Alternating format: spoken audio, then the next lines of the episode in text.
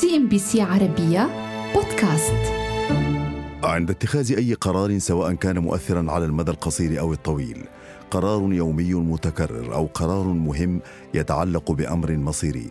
يكون ذلك بناء على التفكير فيما إذا تم المرور به من قبل وما هي النتائج التي سيتم الحصول عليها بناء على تنفيذ هذا القرار في المستقبل أي أن تلك العملية الفكرية تعتمد بالدرجة الأولى على ترتيبات وتنقيحات البيانات لاكتشاف معلومات مفيدة. أي أن الغرض الأساسي من تحليل البيانات هو استخراج معلومات مفيدة واتخاذ قرارات مؤثرة بناء عليها. تعتبر تلك العملية بمثابة تحليل للماضي ومحاولة توقع المستقبل بناء على المعطيات والمعلومات الحالية والسابقة وهذا هو جوهر المسألة. إذ يتلخص الموضوع باستخدام تقنيات تحليلية متقدمة لعدة فئات من البيانات ذات التنوع الكبير سواء كانت بيانات كمية أو وصفية والتي يتم تجميعها من مصادر مختلفة وبأحجام متباينة. كما يمكن لها أن تكون مخزنة في خوادم سحابية أو تقليدية.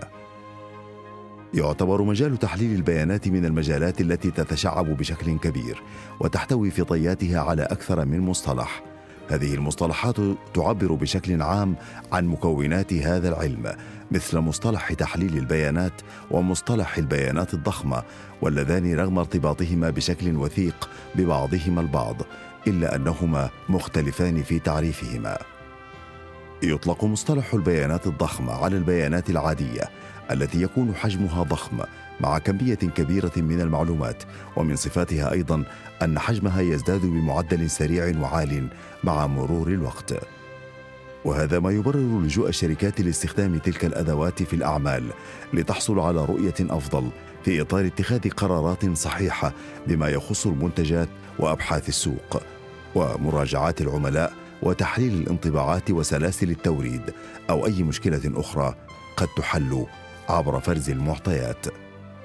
وعليه تكون أهمية ذلك المجال أيضا في مراقبه أداء المنافسين وتحديد المخاطر المحتملة وقياس مستوى رضا العملاء واحتياجاتهم ورسم استراتيجية تسويق دقيقة.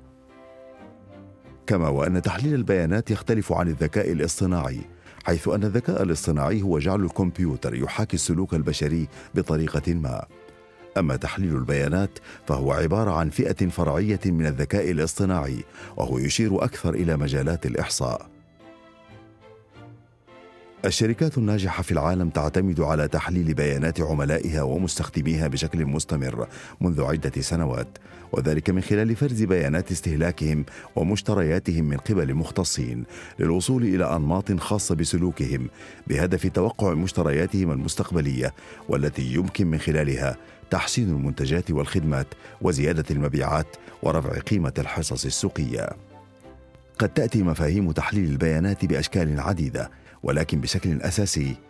فإن بناء منهجية قوية في هذا المجال ستجعل الأعمال أكثر انسيابية وتماسك حيث أنه بحلول عام 2023 من المتوقع أن تبلغ قيمة قطاع تحليل البيانات الضخمة حوالي 77 مليار دولار.